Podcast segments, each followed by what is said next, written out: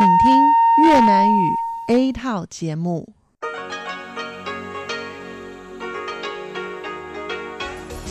Đây là Đài Phát thanh Quốc tế Đài Loan RTI.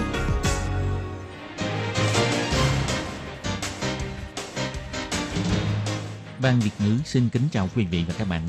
Đây là chương trình Việt ngữ Đài Phát thanh RTI được truyền đi từ Đài Loan.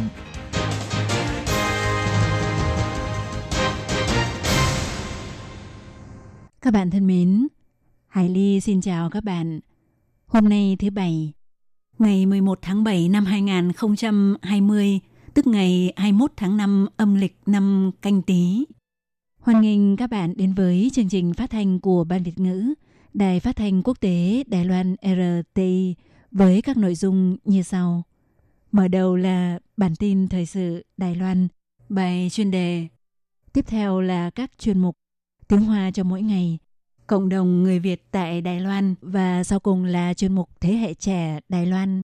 Để mở đầu cho chương trình, trước hết, Hải Ly xin mời các bạn theo dõi nội dung các tin tóm lược của bản tin thời sự Đài Loan hôm nay.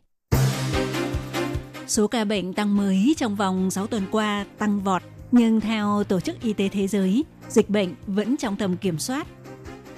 Hôm qua, Hồng Kông có 38 ca COVID-19 tăng mới, chính quyền lo ngại tình hình dịch bệnh vượt tầm kiểm soát. Theo Thủ tướng Tô Trinh Sương, luật an ninh Hồng Kông là một dự luật tồi tệ. Người dân Đài Loan phải cẩn trọng khi ghé thăm Hồng Kông. Đoàn tàu Dư Trắng bị chật đường dây đã hoàn thành khắc phục sau 10 tiếng. Khoảng 20.000 hành khách bị ảnh hưởng. Thị trấn Kinh điển 2.0 ra mắt. Bộ trưởng Bộ Giao thông mong muốn sẽ giới thiệu 100 thị trấn kinh điển của Đài Loan với quốc tế. Thời tiết nóng nực sẽ tiếp tục kéo dài tới thứ ba tuần tới. Nhiệt độ nhiều nơi vượt mốc 36 độ C. Các bạn thân mến, và bây giờ Hải Ly xin mời các bạn đến với nội dung chi tiết của bản tin thời sự Đài Loan hôm nay.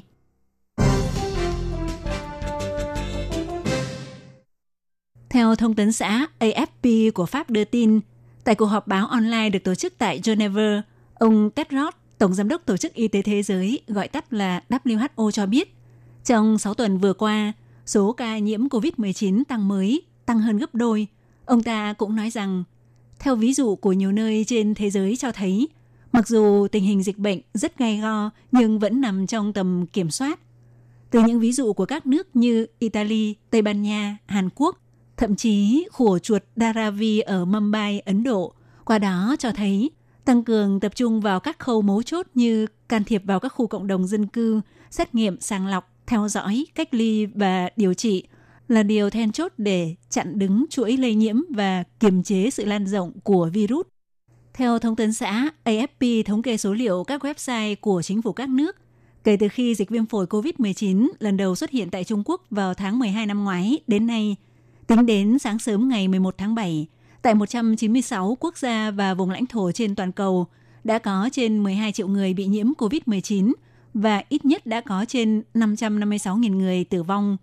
Theo chủ nhiệm điều hành các sự kiện y tế bộc phát thuộc Tổ chức Y tế Thế giới, ông Mike Ryan nhấn mạnh, khi có những đợt bùng phát quy mô nhỏ là đã phải đề cao cảnh giác. Ông Ryan so sánh với các vụ cháy rừng. Ông cho biết khi đám cháy còn nhỏ không dễ phát hiện nhưng lại dễ dập tắt, đợi tới khi xảy ra đại hỏa hoạn mặc dù dễ dàng phát hiện nhưng cũng rất khó kiểm soát. Còn một chuyên gia về lĩnh vực dịch tễ học đến từ Ireland thì cho biết, khi sự lây lan trong cộng đồng vẫn đang diễn ra, những quốc gia vốn thực hiện phong tỏa lại dỡ bỏ phong tỏa một cách mù quáng thì sẽ khó tránh khỏi quay lại điểm xuất phát ban đầu. Ông Mike Ryan nói, chỉ cần dỡ bỏ phong tỏa, chắc chắn sẽ có nguy cơ dịch bệnh bùng phát trở lại. Nhưng chỉ cần ngăn chặn khống chế được các cụm dịch nhỏ bùng phát, thì chúng ta có khả năng sẽ tránh được đợt cao điểm bùng phát dịch lần thứ hai, cũng tránh trường hợp quay lại khởi điểm ban đầu trước khi phong tỏa. Ông cũng nói rằng chúng ta phải chấp nhận sự thật. Trong tình trạng hiện nay, thực sự rất khó có khả năng triệt tận gốc hoặc tiêu diệt được chủng virus nguy hiểm này.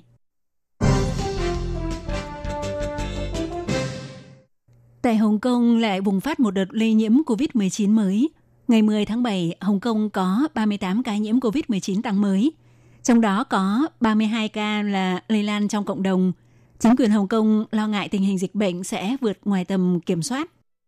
Theo chủ nhiệm phòng truyền nhiễm Trung tâm Phòng hộ Y tế của Hồng Kông Trương Trúc Quân công bố tại cuộc họp báo vào hôm qua cho biết, trong 32 ca lây nhiễm trong cộng đồng, có 23 ca có liên quan đến một số vụ lây nhiễm tập thể trước đó. 9 ca còn lại chưa tìm ra được nguồn gây lây nhiễm.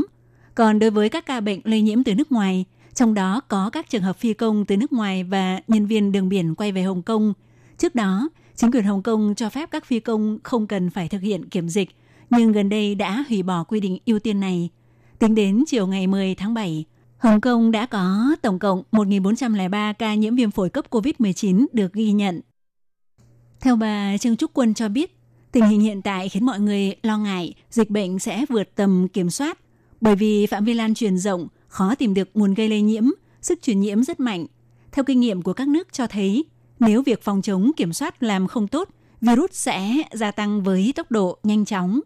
Để ứng biến với tình hình dịch bệnh gần đây tái bùng phát, chính quyền Hồng Kông đã thực hiện các biện pháp để phòng chống tụ tập đông người, đồng thời cũng công bố các trường tiểu học, trung học và trường mẫu giáo sẽ nghỉ hè sớm hơn bắt đầu từ tuần sau. Luật an ninh Hồng Kông được thông qua và bắt đầu có hiệu lực từ ngày 1 tháng 7 vừa rồi. Trong đó, điều 43 của luật này là có liên quan đến Đài Loan. Chính vì vậy, Ủy ban Trung Hoa lục địa của Đài Loan đã lập chuyên trang đăng nhập hoạt động trong lúc tới thăm Hồng Kông, Macau của người Đài Loan để thể hiện lập trường của chính phủ và những rủi ro có khả năng xảy ra. Cũng hy vọng người dân Đài Loan đăng nhập để điền các thông tin cơ bản.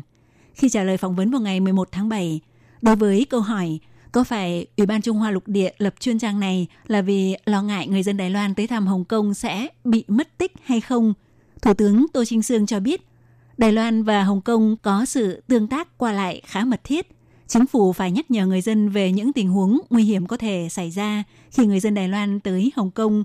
Ông Tô Trinh Sương cũng cho biết, Hồng Kông bị Trung Quốc kiểm soát và đưa ra luật an ninh Hồng Kông là một đạo luật tồi tệ – khác hoàn toàn với Đài Loan là quốc gia có tự do ngôn luận. Do vậy, càng phải biết quý trọng những gì mà Đài Loan đang có. Thủ tướng Tô Trinh Sương nói. Đài Loan 跟香港其实往来绵密，那现在突突然出现这么一步恶化，那真的要小心应对。Đài Loan và Hồng Kông qua lại rất mật thiết. Tới nay xuất hiện đạo luật tồi tệ này, thực sự cần phải ứng phó cẩn trọng. Đặc biệt là người Đài Loan khi tới Hồng Kông Tại Đài Loan là nước tự do dân chủ, muốn bàn luận vấn đề gì cũng không bị hạn chế. Nhưng luật an ninh Hồng Kông hoàn toàn có thể vươn tay chạm đến bạn. Nếu bạn đến Hồng Kông hoặc quá cảnh ở Hồng Kông, rất có khả năng đã lọt vào vùng nguy hiểm. Do vậy, Ủy ban Trung Hoa Lục Địa cung cấp những thông tin tham khảo cho người dân Đài Loan. Hy vọng mọi người hãy cẩn trọng. Tối ngày 10 tháng 7, đoàn tàu mã hiệu Dư Trắng của đường sắt Đài Loan bị chặn đường dây tại bên trong ga xe lửa Trương Hóa, khiến cho các chuyến tàu chạy hướng ngược lên trên hoặc chạy xuôi về dưới ngay sau đó đều bị trễ giờ.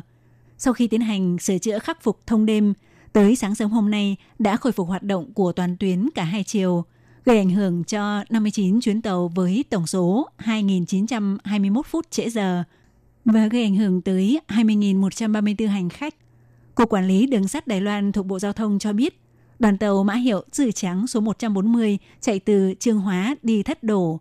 Vào 6 giờ 10 phút tối hôm qua, bị chật đường dây tại khúc ở đầu phía nam trong nhà ga của ga xe lửa Trương Hóa. Sau khi xảy ra sự cố, chỉ thông xe một chiều trục chính tuyến đồng bộ, còn các chuyến tàu thuộc các tuyến chạy hướng ngược lên trên hoặc chạy xuôi về dưới đều bị trễ giờ. Theo Cục Đường sắt Đài Loan cho biết, do bị trượt khi điều khiển đổi đầu tàu khiến hai toa tàu bị trật đường dây. Trên tàu không có hành khách. Sau khi tiến hành sửa chữa khắc phục thông đêm thì tới 4 giờ 30 sáng nay, khúc đường dây xảy ra sự cố thuộc phía nam của trục chính tuyến Tây Bộ tại ga xe lửa Trương Hóa đã được dỡ bỏ phong tỏa. Khôi phục hoạt động của các chuyến tàu cả hai chiều. Tổng cộng có 59 chuyến tàu bị ảnh hưởng, với tổng số thời gian bị trễ giờ là 2.921 phút làm ảnh hưởng tới 20.134 hành khách. Nguyên nhân sự cố hiện vẫn đang được tiến hành điều tra.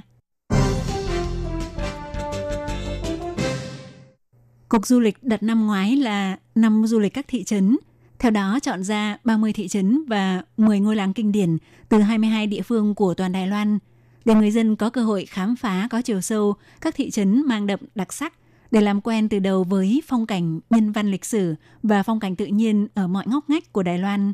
Còn mặc dù năm nay là năm du lịch các dãy núi Đài Loan, nhưng Bộ trưởng Bộ Giao thông Lâm Giai Long cho rằng Đài Loan có tổng cộng 368 làng xã thị trấn để hưởng ứng chương trình Thị trấn Kinh điển 2.0 và phối hợp với năm du lịch các dãy núi, đã chọn ra 30 thị trấn hoặc thị trấn phố núi kinh điển. Tại cuộc họp báo khởi động chương trình Thị trấn Kinh điển 2.0 diễn ra vào ngày 10 tháng 7, Bộ trưởng Bộ Giao thông Lâm Giai Long cũng mong muốn trong tương lai Cục Du lịch sẽ tuyển chọn ra 100 thị trấn kinh điển. Trong số đó, sẽ tiếp tục chọn ra 10 thị trấn lãng mạn kinh điển làm đại diện để quảng bá giới thiệu với quốc tế. Ông Lâm Giai Long nói, 今年是我金田小镇第二年，那我们在精挑细选的新的三十个小镇。 那因为今年也是推动山脉旅游很重要的一个主题。Năm nay là năm thứ hai của hoạt động thị trấn kinh điển. Do vậy chúng tôi tiếp tục chọn lọc thật kỹ để chọn ra 30 thị trấn. Và bởi vì năm nay cũng là năm thúc đẩy du lịch các dãy núi Đài Loan, cũng là một đề tài rất quan trọng. Chúng tôi hy vọng kết hợp với chương trình Du lịch an tâm. Cũng vì vậy, hy vọng thông qua chương trình Thị trấn Kinh điển có thể giúp du lịch nội địa Đài Loan phát triển theo hướng du lịch có chiều sâu, theo kiểu tinh tế và chất lượng. Hơn nữa chúng tôi cũng hy vọng trong tương lai sẽ cho ra mắt 100 thị trấn kinh điển và từ đó chọn ra những thị trấn tiêu biểu để giới thiệu ra với quốc tế.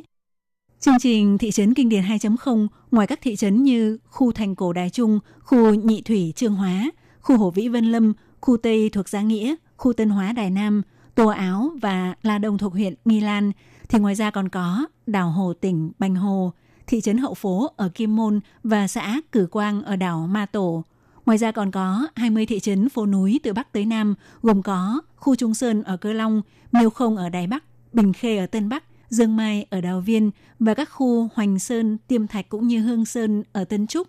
Ngoài ra còn có Đầu Ô ở Miêu Lật, Bộ Lạc Thai An ở Đài Trung, Điền Trung Trương Hóa, Thanh Cảnh và Đông Phố đều thuộc Nam Đầu, Cổ Khanh thuộc Vân Lâm, A Lý Sơn ở Gia Nghĩa, Vụ Đài, Bình Đông. Ngoài ra, Phú Lý và Cát An thuộc Hoa Liên, Quan Sơn và Trường Tân ở Đài Đông cũng được đưa vào danh sách. Muốn thực hiện một chuyến thăm các thị trấn kinh điển của Đài Loan, mời các bạn hãy truy cập vào website hoạt động của Cục Du lịch để tra cứu theo địa chỉ đường link www thaopassport.com.tw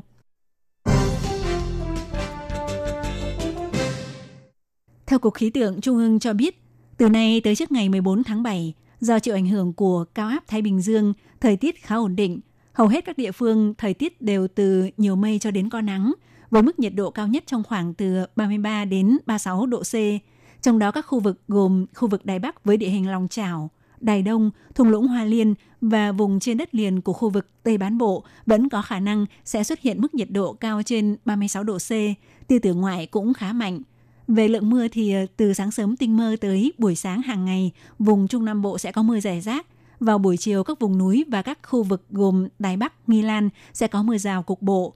Còn theo kết quả quan trắc của Cục Khí tượng, khu vực Quan Sơn thuộc huyện Đài Đông trong ngày hôm nay đã xuất hiện nhiệt độ 37,9 độ C, Đài Bắc 37,7 độ C, Nam Đầu 37,5 độ C, khu vực Ngọc Lý, Hoa Liên cũng đạt tới 37,3 độ C. Cục khí tượng nhắc nhở, người dân nên hạn chế những hoạt động không cần thiết ngoài trời. Khi làm việc hoặc vận động ngoài trời cần phải lưu ý chống nắng, bổ sung nước thường xuyên cho cơ thể, cẩn thận phòng ngừa những tổn thương do nhiệt. Trong nhà cũng cần duy trì sự thông gió thoáng khí.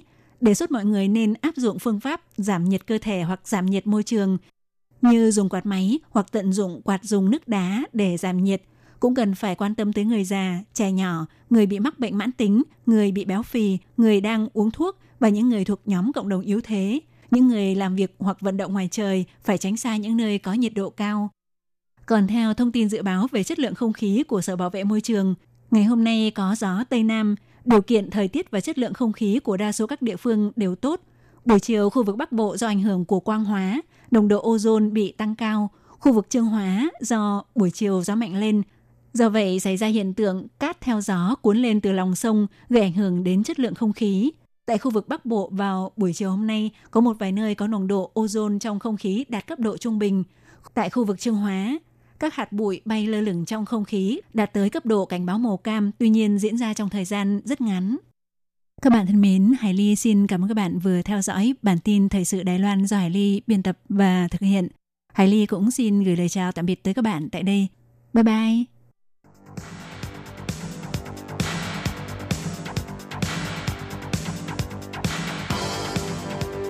Đây là đài phát thanh quốc tế Đài Loan RTI, truyền thanh từ Đài Loan. Mời các bạn theo dõi bài chuyên đề hôm nay.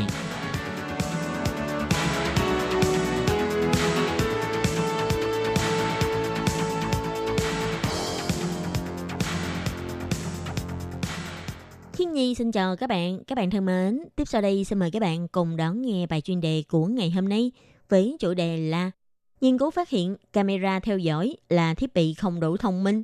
Thiết bị này vô tình có thể tiết lộ thông tin việc bạn có ở nhà hay không. Và sau đây xin mời các bạn cùng đón nghe phần nội dung chi tiết của bài chuyên đề ngày hôm nay.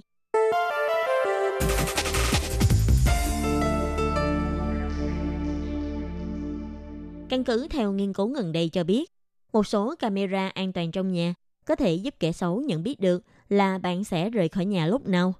Đội ngũ nghiên cứu phát hiện Kẻ trộm không cần phải biết nội dung do máy camera theo dõi quay lại, chỉ cần kiểm tra dữ liệu do camera tải lên mạng đã có thể biết được là gia chủ có nhà hay không, thậm chí còn có thể biết được họ đang làm gì ở trong nhà. Nghiên cứu này là do nhóm nghiên cứu của trường đại học Queen Mary của London và đội ngũ nghiên cứu của Trung Quốc cùng thực hiện, tiến hành phân tích dựa trên dữ liệu của một hãng sản xuất camera theo dõi lớn nhất của Trung Quốc cung cấp – Người sử dụng máy camera có thể thông qua hình ảnh được truyền tải lên mạng Internet quốc tế để theo dõi từ xa tình hình trong nhà.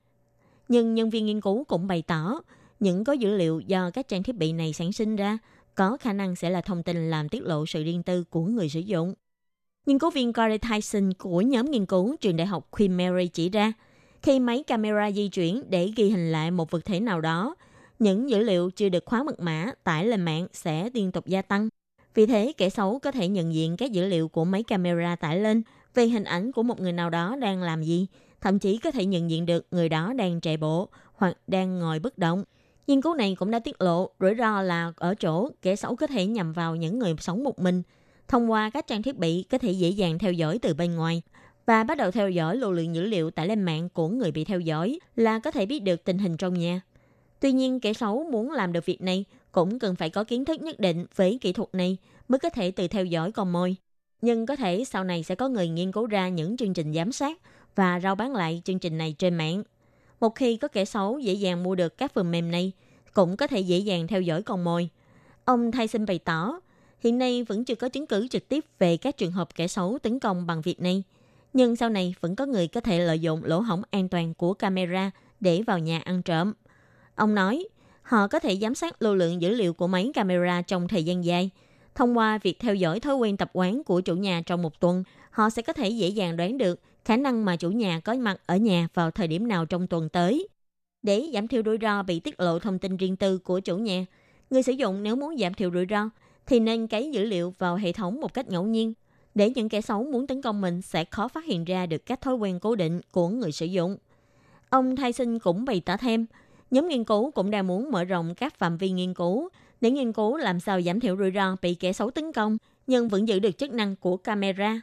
Hiện nay, nhiều camera vì muốn giảm giá thành sản xuất, mỗi khi phát hiện được các động tác của vật thể sẽ tự động ghi hình và truyền tải dữ liệu. Vì thế mà trở thành một sản phẩm không đủ thông minh. Ông Tyson bày tỏ, điều mà chúng ta cần ra sức cải thiện chính là cung cấp nhiều động tác khác nhau cho máy camera, đánh giá cấp độ rủi ro để máy camera chỉ cần truyền tải dữ liệu trong tình hình cần thiết, để camera có thể trở thành hệ thống thông minh hơn trong việc nhắc nhở người tiêu dùng. Ví dụ, đối với những người nuôi mèo, họ cũng không muốn mỗi lần chỉ cần camera phát hiện ra mèo đang di chuyển, đều sẽ cảnh báo nhắc nhở. Nhưng họ chắc chắn sẽ rất muốn biết hệ thống có thể phát hiện kịp thời một khi có người nào đó xâm nhập vào nhà. Ông Tyson chỉ ra, đây là nghiên cứu đầu tiên về rủi ro gói chuyển dữ liệu hình ảnh được sản sinh trong quá trình hoạt động của máy camera. Theo thông tin được biết, đến năm 2023, giá trị thị trường toàn cầu của thiết bị camera gia dụng sẽ lên đến 1,3 tỷ USD. Những thương hiệu camera đang được ưa thích bây giờ bao gồm Xiaomi, Nest của Google. Tuy nhóm nghiên cứu chưa có phân tích dữ liệu của các thương hiệu này, nhưng nhóm nghiên cứu cũng phát hiện ra có hai hãng sản xuất camera có cùng rủi ro về thông tin người dùng như nêu trên. Các bạn thân mến, bài chuyên đề của ngày hôm nay cũng xin tạm khép lại tại đây. Cảm ơn sự chú ý lắng nghe của quý vị và các bạn. Xin thân ái chào tạm biệt các bạn và hẹn gặp lại.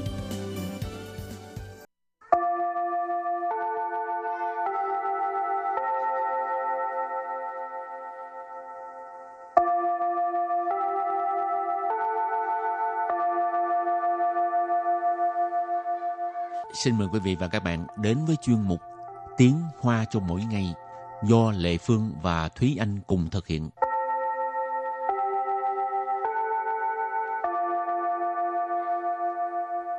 Thúy Anh và Lệ Phương xin kính chào quý vị và các bạn. Chào mừng các bạn cùng đến với chuyên mục Tiếng Hoa cho mỗi ngày ngày hôm nay. Hôm nay mình học về đề tài gì đây? Hôm nay chúng ta sẽ tiếp tục học về ngữ pháp. Đây là bài ngữ pháp uh, số 8. Ừ, sao nhớ giỏi vậy? Thì người soạn bài phải nhớ chứ chị. Rồi à, cái uh, cấu trúc ngữ pháp gì đây? Cấu trúc ngữ pháp mà hôm nay chúng ta sẽ học đó là cấu trúc suy rạn, chấm chấm chấm, tan sự hoặc là khở sự, chấm chấm chấm.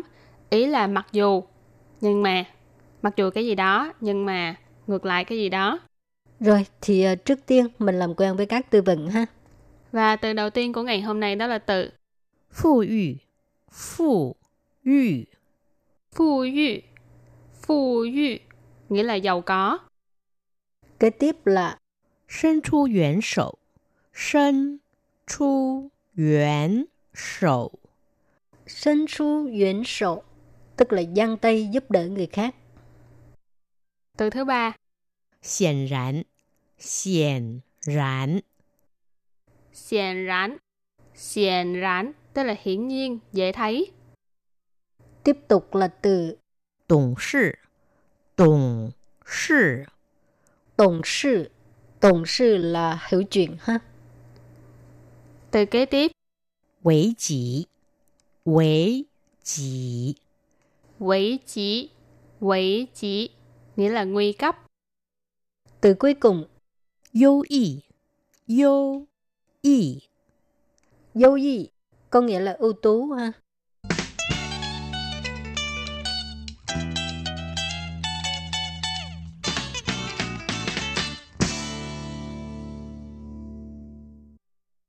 Và sau khi làm quen với các từ vựng thì tiếp sau đây chúng ta hãy bước vào phần đặt câu cho những từ vựng này và áp dụng cấu trúc đó là suy rạn chấm chấm chấm tan sự hoặc là khở sự.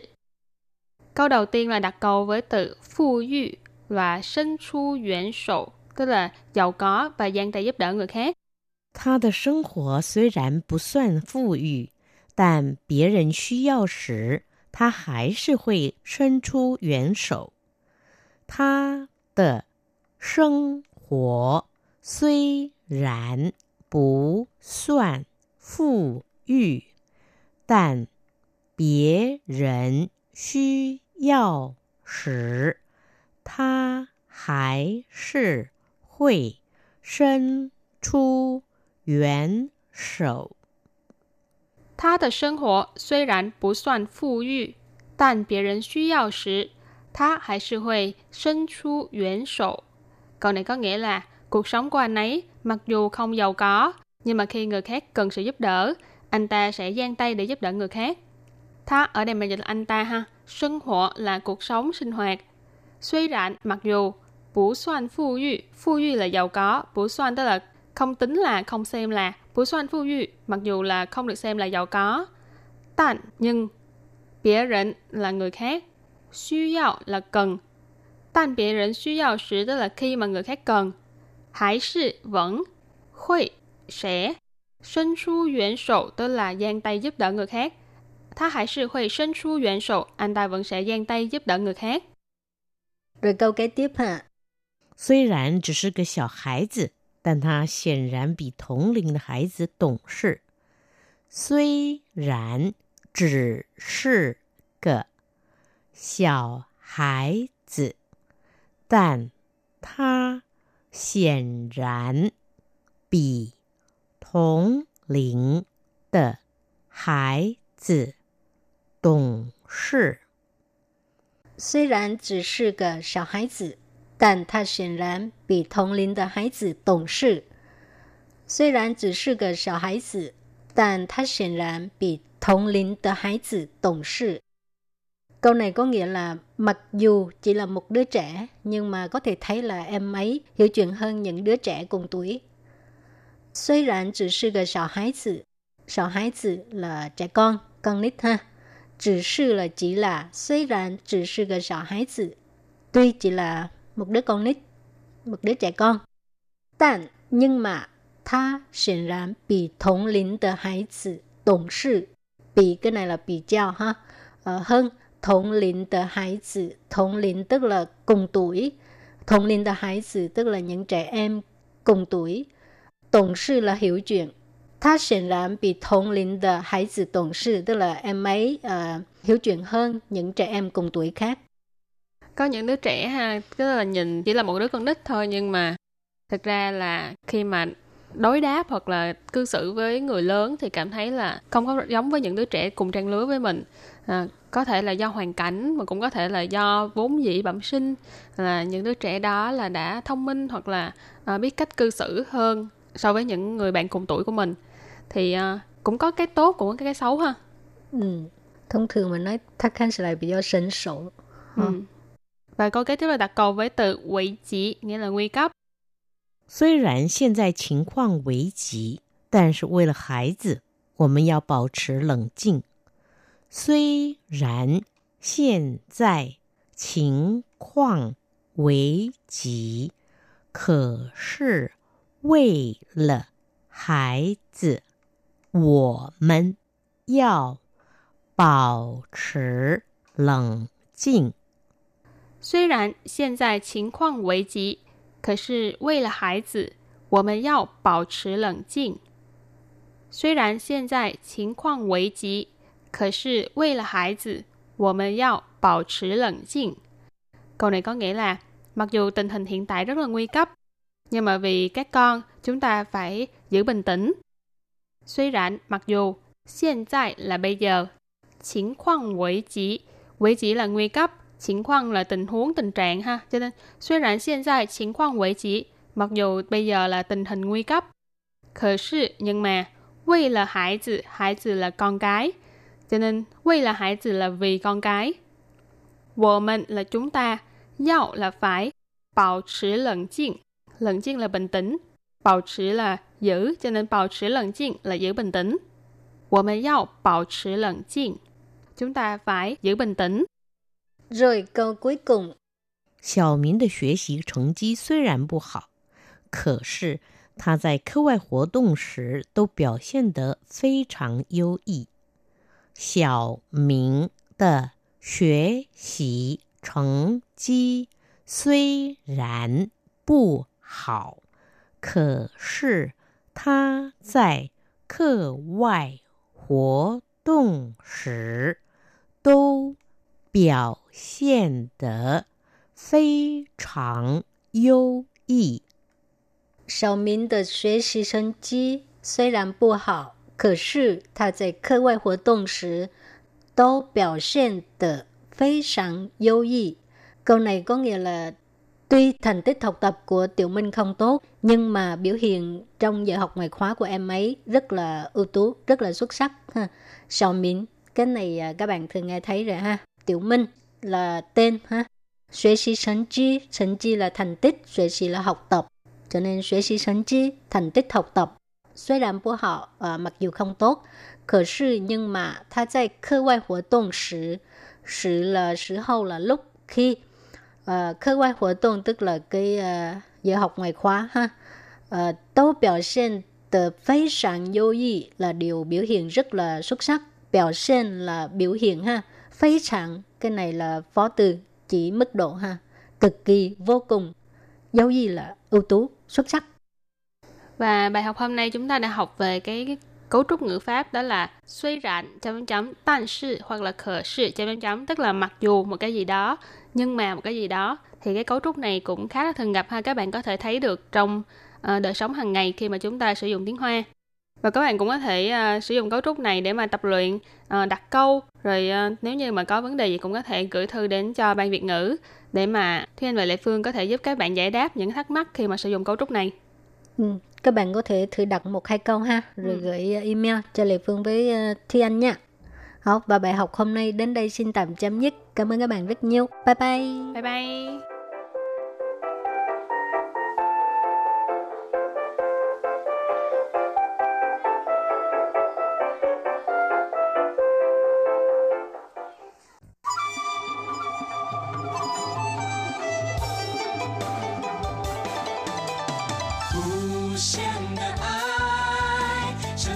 世界传开永恒的关怀，来自台湾之音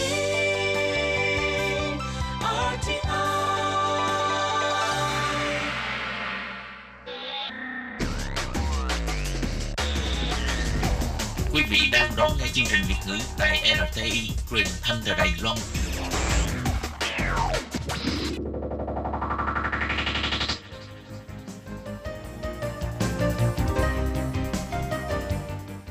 Các bạn đến với chuyên mục Cộng đồng người Việt tại Đài Loan do Tú Kim và Hải Ly cùng thực hiện.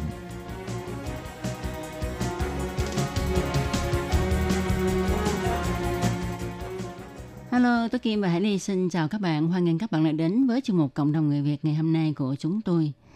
Tố Kim này gần đây thì có một cái ờ, việc mà có lẽ là toàn dân Đài Loan đang rất là sôi ừ. sôi động hả? Ừ, đúng vậy, đúng vậy.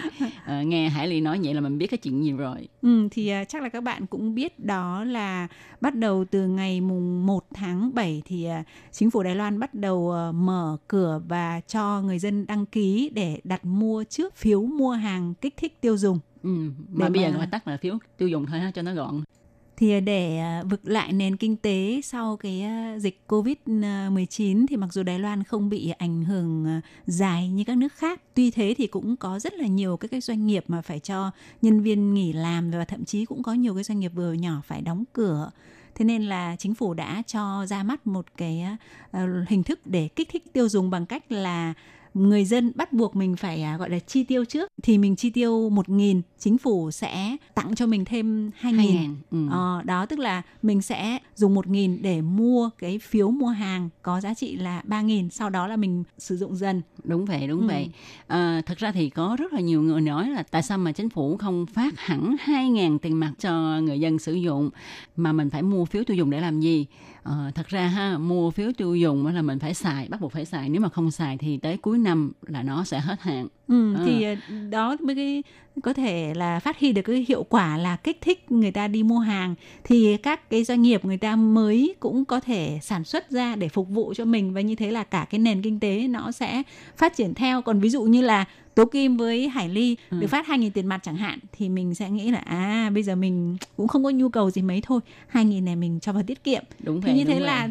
cái cái trên cái thị trường là nó chả phát triển thêm gì cả mà cái số tiền đấy nó vẫn chỉ nằm im ở đó thôi nên ừ. là nó không phát huy được đúng không? Ừ. Còn cái này ha cái tờ giấy cái phiếu tiêu dùng này mình không xài thì mốt nó sẽ trở thành tờ giấy không à thành ừ. ra bắt buộc mình phải sử dụng thôi ha thì mình bỏ ra một ngàn mình sẽ lấy được ba ngàn cái ừ. phiếu tiêu dùng để mà mình sử dụng trong vòng từ bây giờ đến cuối năm.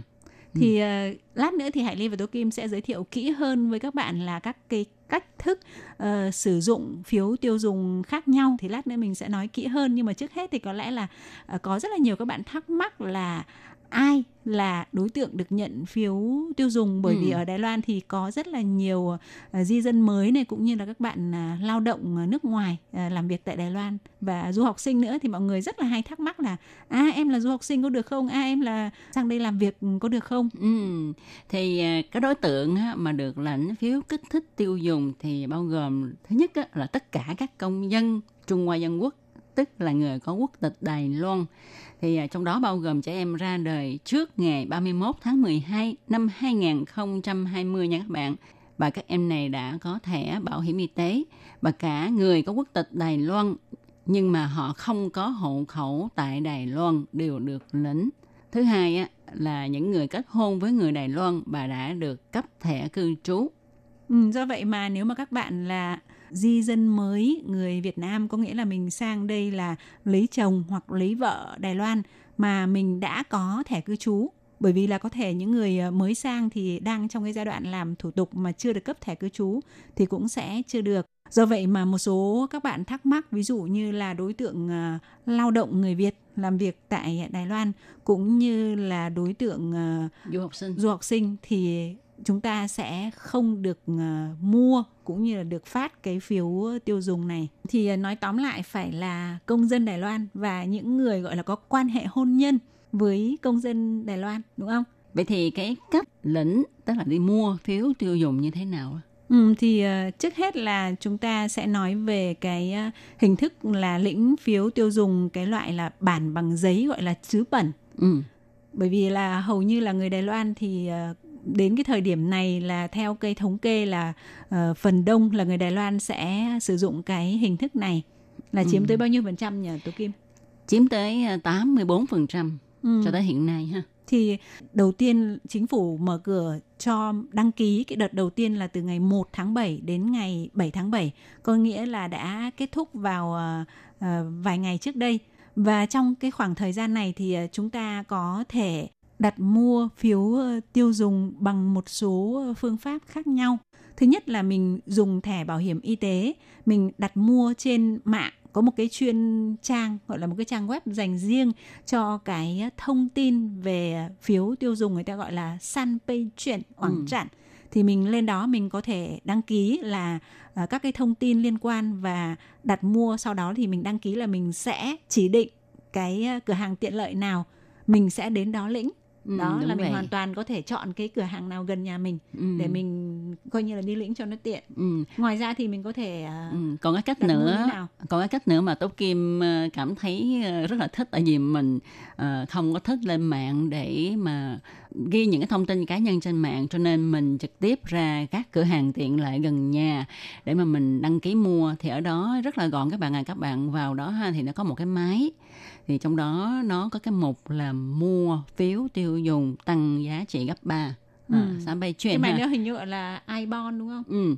Thì cái màn hình nó có rất là nhiều ô ha thì mình chọn vào cái ô đó. À, cái ô mà mua phiếu tiêu dùng thì mình bấm vào bấm vào thì nó sẽ uh, kêu mình là uh, lấy cái thẻ bảo hiểm y tế để mà uh, gắn vào đó gắn vào máy thì nó sẽ hiện lên một cái khung kêu mình điền cái uh, số điện thoại di động của mình vào đó là ok.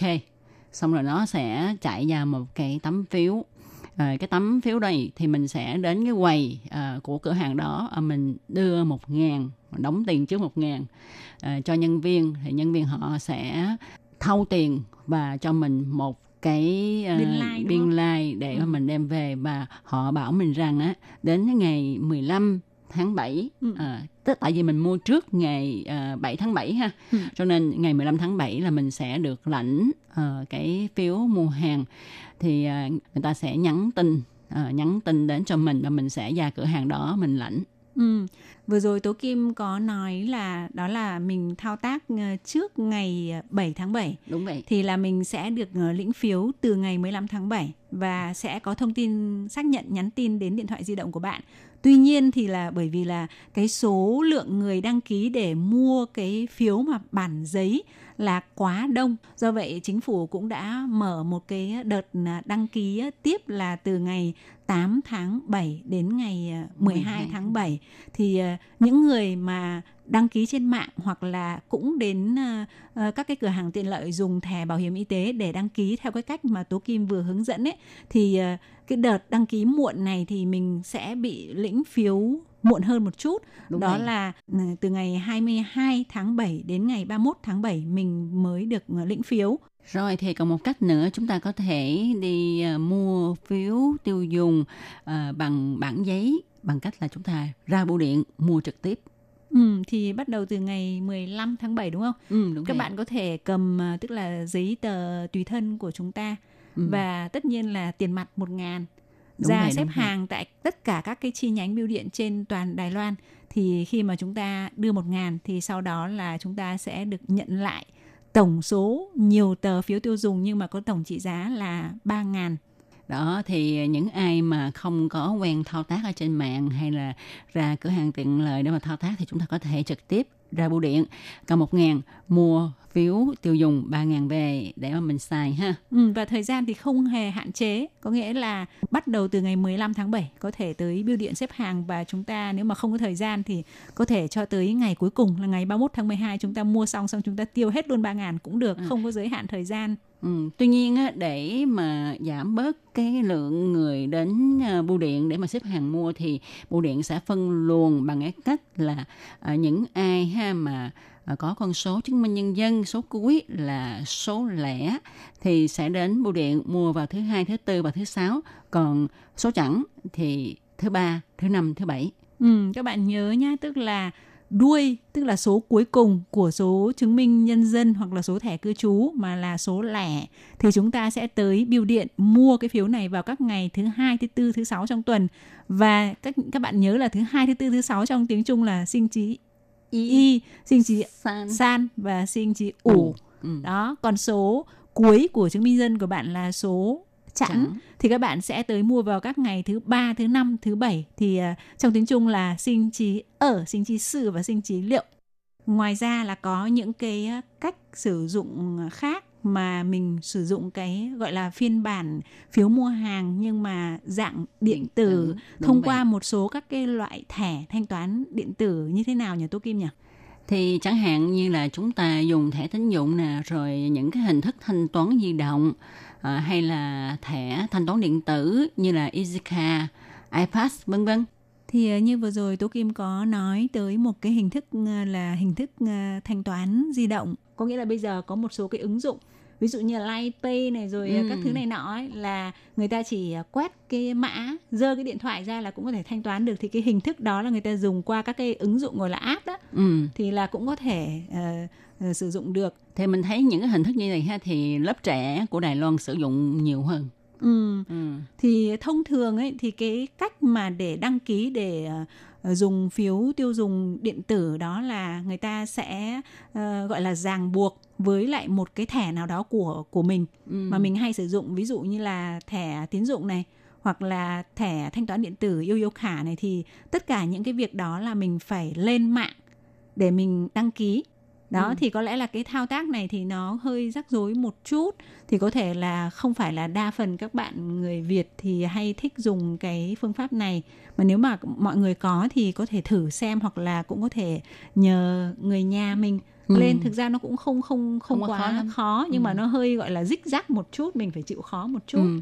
Tuy nhiên nó một cái lợi hơn à, là chúng ta dùng cái phiếu tiêu dùng bản giấy đó là khi mà các bạn dùng phiếu tiêu dùng à, bằng điện tử đó thì các bạn sẽ có những cái ưu đãi nhiều hơn người ta người ta sẽ tăng thêm những cái ờ, chiết khấu phần trăm hay cái gì đó ha cho các bạn nhiều hơn là khi chúng ta dùng à, uh, phiếu tiêu dùng bản giấy. Ừ, và Hải Ly thấy cái ờ, thuận lợi và khác nhau giữa cái việc mà mình sử dụng thẻ tín dụng hay là sử dụng cái bản giấy nó khác nhau ở chỗ là ví dụ như là uh, cái bản giấy thì mình sẽ được cấp là uh, hai tờ có mệnh giá 500 và 10 tờ có mệnh giá 200 và nó có một đặc điểm là sẽ không trả lại tiền lẻ. Do vậy mà khi mà chúng ta chi tiêu thì chúng ta phải cân nhắc là ví dụ cái khoản chi tiêu ít nhất của chúng ta là 200 chứ Ừ. nhà hàng người ta sẽ không trả lại mình nếu như mà mình chi tiêu chưa đến 200. Đúng vậy, đúng vậy. Ừ. Cho nên khi mà chúng ta đi mua đồ bằng cái phiếu ờ, tiêu dùng bản giấy thì chúng ta phải tính làm sao cho nó vừa đúng 200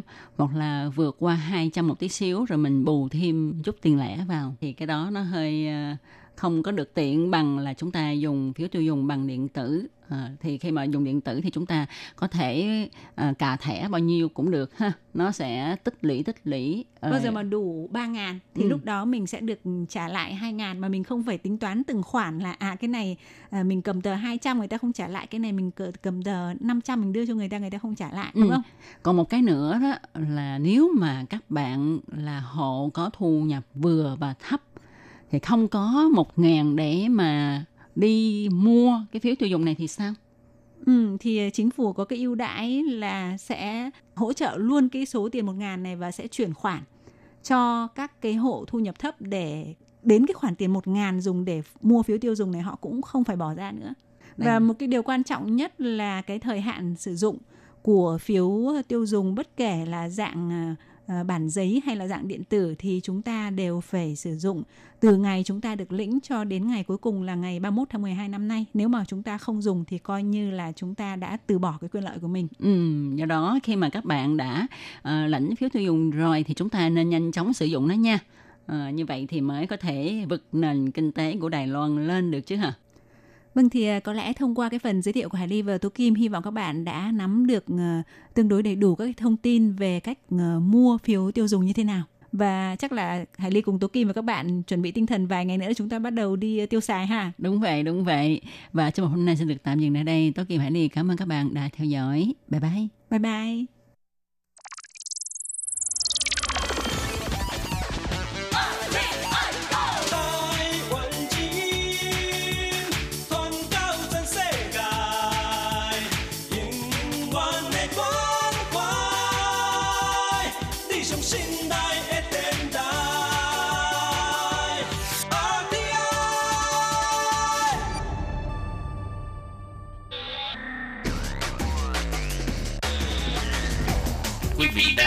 Chương trình Việt ngữ tại RTI truyền thanh từ Đài Loan.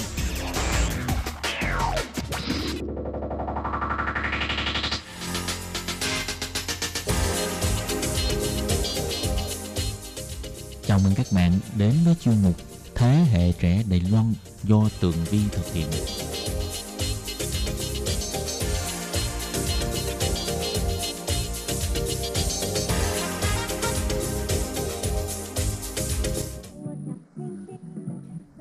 Tường Vi xin chào quý vị và các bạn. Chào mừng trở lại với chuyên mục Thế hệ trẻ Đài Loan. Thưa các bạn, nội dung ngày hôm nay thì à, chúng ta sống ảo một chút xíu với à, mạng Instagram. Trong những năm gần đây thì IG Instagram đã chiếm ngôi của Facebook. Bây giờ thì Facebook đa phần á là các bạn trẻ sẽ à, không thèm chơi nữa và các bạn ấy nói là Facebook là của người trung niên còn Instagram mới là của người trẻ tuổi.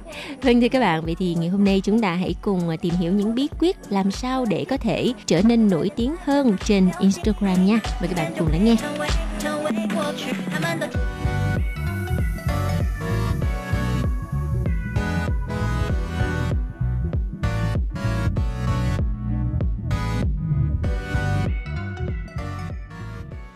Thưa các bạn, thú thật với mọi người là trong thời gian gần đây Tường Vi cũng uh, thích chơi IG Instagram hơn là chơi Facebook. Bởi vì uh, ở trên IG uh, những hình ảnh nó đẹp hơn và nó ít những cái quảng cáo mà vớ vẩn hơn. Và thêm một điều mà thu hút Tường Vi uh, vào IG là bởi vì ở trên IG tất cả các hình ảnh nó đều đẹp hơn là so với Facebook. Không biết là các bạn đã từng sử dụng IG chưa? Ở trên IG nó có cái tính năng là chuyển đổi màu sắc của à, bức ảnh khiến cho bức ảnh trở nên nghệ thuật hơn và đẹp hơn. Đồng thời mình cũng không cần viết quá nhiều dài dòng nội dung, chỉ cần để một bức ảnh và hashtag lên đó thì có khả năng mọi người sẽ nhìn thấy và nhấn cái nút trái tim và phong thiết kế ở trên Instagram nó cũng à, đơn giản và nhìn nó mạch lạc, nhìn nó sạch sẽ hơn nhiều. Nhưng mà các bạn biết không, để mà có thể à, trở thành hot Instagram thì không phải là chuyện dễ khi mà chúng ta chụp một ảnh đẹp nhưng mà chúng ta không áp dụng được hết những cái yếu tố gây thu hút thì cũng rất là khó để mà chen chân vào thế giới ảnh rất là chất ở trên Instagram đâu. Nếu như những người đã từng sử dụng Facebook thì chắc chắn các bạn cũng hiểu rằng khi ở trên Facebook nếu mà bạn à, đăng một cái status với cái phát ngôn gây sốc hoặc là một bức ảnh đẹp hú hồn luôn, hay là một cái đoạn video clip không ai ngờ tới thì những cái đó thôi cũng đủ để bạn trở nên hot hoặc là nổi tiếng trong một khoảng thời gian nhất định ở trên Facebook. Còn đối với à, mạng xã hội Instagram thì lại là một câu chuyện hoàn toàn khác. Để có được một like hay là một follow ở trên Instagram không phải là chuyện dễ đâu nha. Thay vào đó thì chúng ta phải có một sự đầu tư nhất định thì mình mới có thể thu hút cũng như là níu kéo người dùng – như vậy thì phải đầu tư cái gì và phải đầu tư như thế nào thì nhất định chúng ta phải nắm được những bí quyết sau đây. Và hy vọng rằng các bạn có thể áp dụng những bí quyết này để trở thành một hot Instagram nha. Bí quyết đầu tiên đó là độ thẩm mỹ cá nhân của bạn. Các bạn hãy thử nhớ lại ha, nếu như mà bạn click vào một hot Instagram nào đó, thì cái gì sẽ khiến bạn thích thú đầu tiên? Tường Vi nghĩ rằng chúng ta sẽ trầm trồ khen nhìn thấy một cái Instagram nào mà thu hút mình thì mình sẽ khen cái Instagram đó đẹp hoặc là lạ hoặc là vì sao mà chất và có gu như vậy đúng không? thì điều đó có nghĩa là những cái hot insta này thường á, có một con mắt thẩm mỹ rất là tốt họ biết cách sắp xếp và lựa chọn hình ảnh nào để đăng rồi để mà người ta nhìn thấy thì cái tổng thể từ trên xuống dưới từ trái qua phải ở giữa hàng trăm thậm chí là hàng nghìn bức ảnh cũng có thể cảm thấy một điểm chung nào đó không thể lẫn lộn với bất cứ một ai ngoài họ ra. Nói này hơi trừu tượng cho nên tường vi lấy một ví dụ ha. Instagram á, nó có cái cách sắp xếp hình ảnh á, là theo kiểu uh, chiều dọc thì uh, những bức ảnh nó sẽ đi cùng với nhau mình đăng bao nhiêu ảnh thì nó sẽ đi cùng với nhau theo chiều dọc. Và uh, chiều ngang á, thì sẽ có thể uh, uh, hiển thị lên khoảng tầm là ba bức ảnh. Còn chiều dài á, thì vô tận tùy theo số lượng hình ảnh của bạn. Vì vậy khi mà chúng ta vào một cái Instagram của người nào đó thì chúng ta có thể nhìn thấy tất cả những bức ảnh mà người ta đã từng đăng. Có người á, người ta sẽ à, làm ảnh của họ theo đúng một cái tông màu. Có người thì thích dạng tông màu vintage hoặc là dạng tông màu sặc sỡ nhưng mà ảnh nào cũng có cùng cái tông màu đó. Hoặc là có người thì thích tông màu trắng cho nên họ sẽ cho bức ảnh viền tông trắng, viền cái đường viền trắng á. Ảnh nào cũng có đường viền trắng thì nhìn vô một cái là thấy là ồ, cái người này là có cái phong cách là thích cái đường viền trắng ở bên ngoài bức ảnh. Bởi vậy, nhấp vào nhìn một cái là thấy ra cái gu của người chủ Instagram này rồi. Rồi bí quyết thứ hai là chúng ta phải biết chọn chủ đề. Bạn thấy á, có người ta đăng hoa hòe là món ăn là đồ uống hay à, một cái tách, một cái à, hạt mưa vân vân. Rồi đủ thứ hầm bà lặng sáng cấu thì cũng đừng tưởng là người ta úp đại úp chơi nha với một người mà thật sự muốn đầu tư cho Instagram của mình thì họ luôn thường thường sẽ chọn một chủ đề nhất định. Ngoại trừ người ta đã là một người nổi tiếng như là người mẫu, ca sĩ hay là hot girl thì dĩ nhiên là úp cái gì mà chẳng có người xem, úp cái gì mà chẳng nổi tiếng phải không nào? Còn không, nếu bạn không phải là người nổi tiếng mà bạn muốn xây dựng hình ảnh trang Instagram của mình một cách rất là cá nhân của mình, rất riêng cho mình thì á phải có một chủ đề riêng liên quan tới sở thích hay là ưu điểm hoặc sở trường nghề nghiệp của mình. Phải có một chủ đề thì người ta mới có thể dễ dàng nhận diện về bạn. Và những chủ đề thường gây hot ở trên Instagram là đồ ăn nè, hay là ảnh đẹp, điểm đến du lịch. Những cái thứ mà người ta phải cồn cào muốn ăn và không thể mà không like được, đó chính là đồ ăn. Còn à, bí quyết thứ ba là cái cách mà chúng ta chụp ảnh cái cách chụp ảnh thì thực sự vô cùng quan trọng bởi vì á nhất định bạn phải là một người chụp ảnh đẹp thì bạn mới có thể chọn được những cái góc chụp đẹp. Ngoại trừ là bạn đang đi theo một cái hướng là xây dựng nội dung thì hình ảnh cũng không cần quá xuất sắc hay là quá đặc biệt. Nhưng đã là Instagram thì nhất định ảnh phải đẹp là trước tiên nha. Nếu mà thường xuyên lên Instagram thì bạn sẽ phát hiện ha mọi người bây giờ thường theo cái kiểu chụp gọi là flat lay đây là dạng chụp sắp đặt rất nghệ thuật và rất là sâu, có chiều sâu đó, với cách chụp khuôn vuông để mà dễ dàng mình căng bố cục. Và để bức ảnh của bạn trở nên lạ hơn thì góc nhìn, hướng máy ra sao cũng rất là quan trọng. Còn bí quyết thứ tư mà chúng ta phải nhớ ở trong Instagram đó là màu sắc của bức ảnh. Thì như Tường Vi nói, Instagram nó có một cái tính năng rất là hay. Đó là nó có thể chuyển đổi bức ảnh của bạn thành một màu sắc khác rất là kỳ lạ. Khi mà bạn chỉ cần thay đổi màu sắc thôi thì nguyên một bức ảnh của bạn sẽ trở nên nghệ thuật hơn và nhìn đẹp hơn rất là nhiều so với cái màu mà uh, ban đầu mà mình đã chụp. Cũng một tách cà phê cũng một cái bông hoa mà khi mà bạn đổi màu sắc của nó tự dưng á nhìn nó ạt dễ sợ luôn và nhìn rất là có phong cách. Và có thể nói chính Instagram cũng là cái à, mạng xã hội đã góp phần làm đẩy lên phong trào chụp ảnh mà phải cần đua qua rất nhiều hệ màu khác nhau. Từ đó thì các ứng dụng đổi màu như là Visco nè, Analog nè hay à, chính bản thân các bảng màu của Instagram có sẵn cũng đã gây sốt một khoảng thời gian khá là dài. Mặc dù các ứng dụng trên đều có sẵn bảng màu để dùng chung, nhưng khi dạo quanh các Instagram, bạn sẽ phát hiện ra mỗi người đều có một hệ màu khác nhau hoàn toàn – đó là do họ đã biết cách điều chỉnh, gia tăng ánh sáng, rồi thêm vài bước nhỏ để tạo ra một hệ màu hoàn toàn của riêng họ và chỉ họ mới biết mà thôi. Vì vậy, bạn đừng có thắc mắc vì sao mà họ có nhiều màu đẹp như vậy. Vì màu càng đẹp thì càng ăn tiền đúng không nào? Cho nên để muốn xây dựng một hình ảnh Instagram nghệ thuật trong mắt mọi người thì các bạn hãy học hỏi từ cái cách chuyển đổi chỉnh màu nha. Và thủ thuật thứ năm đó là thủ thuật số. Những điều từ 1 đến 4 có thể xem là bề nổi của bạn. Nhưng còn về bề chìm thì nhất định bạn phải áp dụng một số những mẹo nhỏ để hình ảnh hay là thông tin của mình được nhiều người biết đến hơn. Ở đây có thể ví dụ bằng việc thêm những hashtag phổ biến và có kèm cả những hashtag của riêng bạn để có thể giúp người khác nhận diện được đâu là sản phẩm gốc. Ngoài ra, cái cách mình liên kết Instagram của mình với Facebook và ngược lại cũng là cách để mọi người có thể tiếp cận được trang Instagram của mình nhiều hơn. Bên cạnh đó thì chúng ta cũng nên cập nhật đâu là thời gian có nhiều người truy cập Instagram nhất để mà up ảnh. Theo một số phân tích thì thời gian khoảng tầm 5 giờ chiều mỗi ngày theo giờ chuẩn uh, của cái nơi địa phương mà bạn đang ở. Và ngày thứ tư trong tuần là khoảng thời gian mọi người truy cập Instagram nhiều nhất. Tường Vi cũng không hiểu tại sao mà lại là đúng là ngày thứ tư, ngày thứ tư là ngày giữa tuần. Có lẽ là mọi người đã đi làm 3 ngày rồi cho nên thấy uh, mệt mỏi và cần có một cái gì đó để giải trí. Còn à, vào 5 giờ chiều mà thích lên Instagram thì Tường Vi cũng không hiểu cho mấy bởi vì giờ đó phải là giờ tan làm không?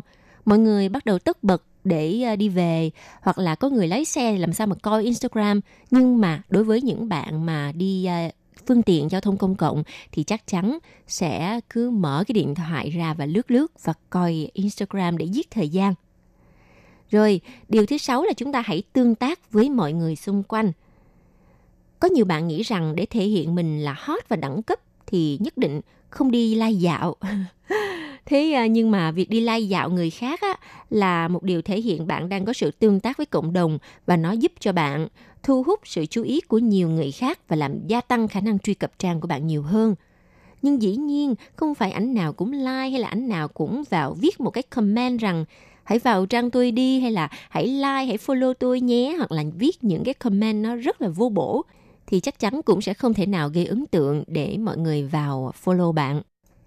Vâng thưa các bạn, những cái bí quyết này thì à, ít nhiều cũng sẽ giúp cho bạn có một cái nhìn thực tế hơn và bao quát hơn về à, cách sử dụng Instagram cũng như là cách vận hành nó nếu như bạn có mục đích muốn trở thành một người nổi tiếng ở trên Instagram. Có một số người thì chỉ đơn giản là muốn chia sẻ những hình ảnh cuộc sống thường ngày của mình thôi để giữ lại những kỷ niệm.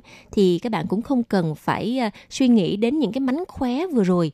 Hoặc là chúng ta, nếu mà trong trường hợp là làm kinh doanh ở trên Instagram thì có lẽ mình cũng phải nên dành một chút thời gian để mà tìm hiểu làm sao để có thể đầu tư xây dựng cái hình ảnh đẹp ở trên Instagram. Như vậy thì mới giúp ích cho công việc kinh doanh của mình có một số những hot Instagram người ta nổi tiếng rồi thì người ta cũng uh, dựa vào cái Instagram của họ để mà uh, kinh doanh hoặc là buôn bán những cái sản phẩm mà họ tự sáng tạo, họ tự thiết kế quần áo hay là uh, những cái đồ mỹ phẩm trang điểm vân vân.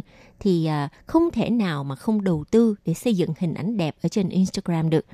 Mà dù gì đi chăng nữa thì đây cũng chỉ là một mạng xã hội thôi. Chúng ta vẫn phải trở về với cuộc sống thực và con người thật của mình. Nếu mà chúng ta chỉ lo đầu tư uh, một cái hình ảnh đẹp ở trên Instagram để trở thành người hot ở trên Instagram mà quên đi con người thật của mình và quên đi những người xung quanh ở trong cuộc sống thực tế của mình thì đây cũng là một điều mà Tường Vi hy vọng rằng mọi người nên suy ngẫm về nó. Nếu mà chúng ta chỉ vùi đầu ở trong Instagram mà không có ờ, tương tác với bạn bè ở ngoài đời thực hay là mình à, lạnh nhạt với người gia đình của mình mà mình rất là sung khi mà mình đi like dạo mọi người ở trên Instagram những người mình không quen thì à, cũng hơi kỳ đúng không nào? nói chung là mình làm sao để có thể vừa cân bằng được cuộc sống ở trên à, mạng xã hội và cân bằng được những gì đang diễn ra ở thực tế thì là điều tốt nhất Hy vọng rằng sau ngày hôm nay thì à, những ai mà muốn thử tạo cho mình một cái Instagram thì các bạn thử hãy làm theo cái cách của Tường Vi coi coi là có tác dụng hay không nào. Và một lần nữa, xin cảm ơn sự chú ý theo dõi của các bạn. Chuyên mục Thế hệ trẻ Đài Loan xin được tạm dừng tại đây. Rất cảm ơn sự theo dõi của các bạn và hẹn gặp lại trong chuyên mục tuần sau cũng vào giờ này nha. Bye bye.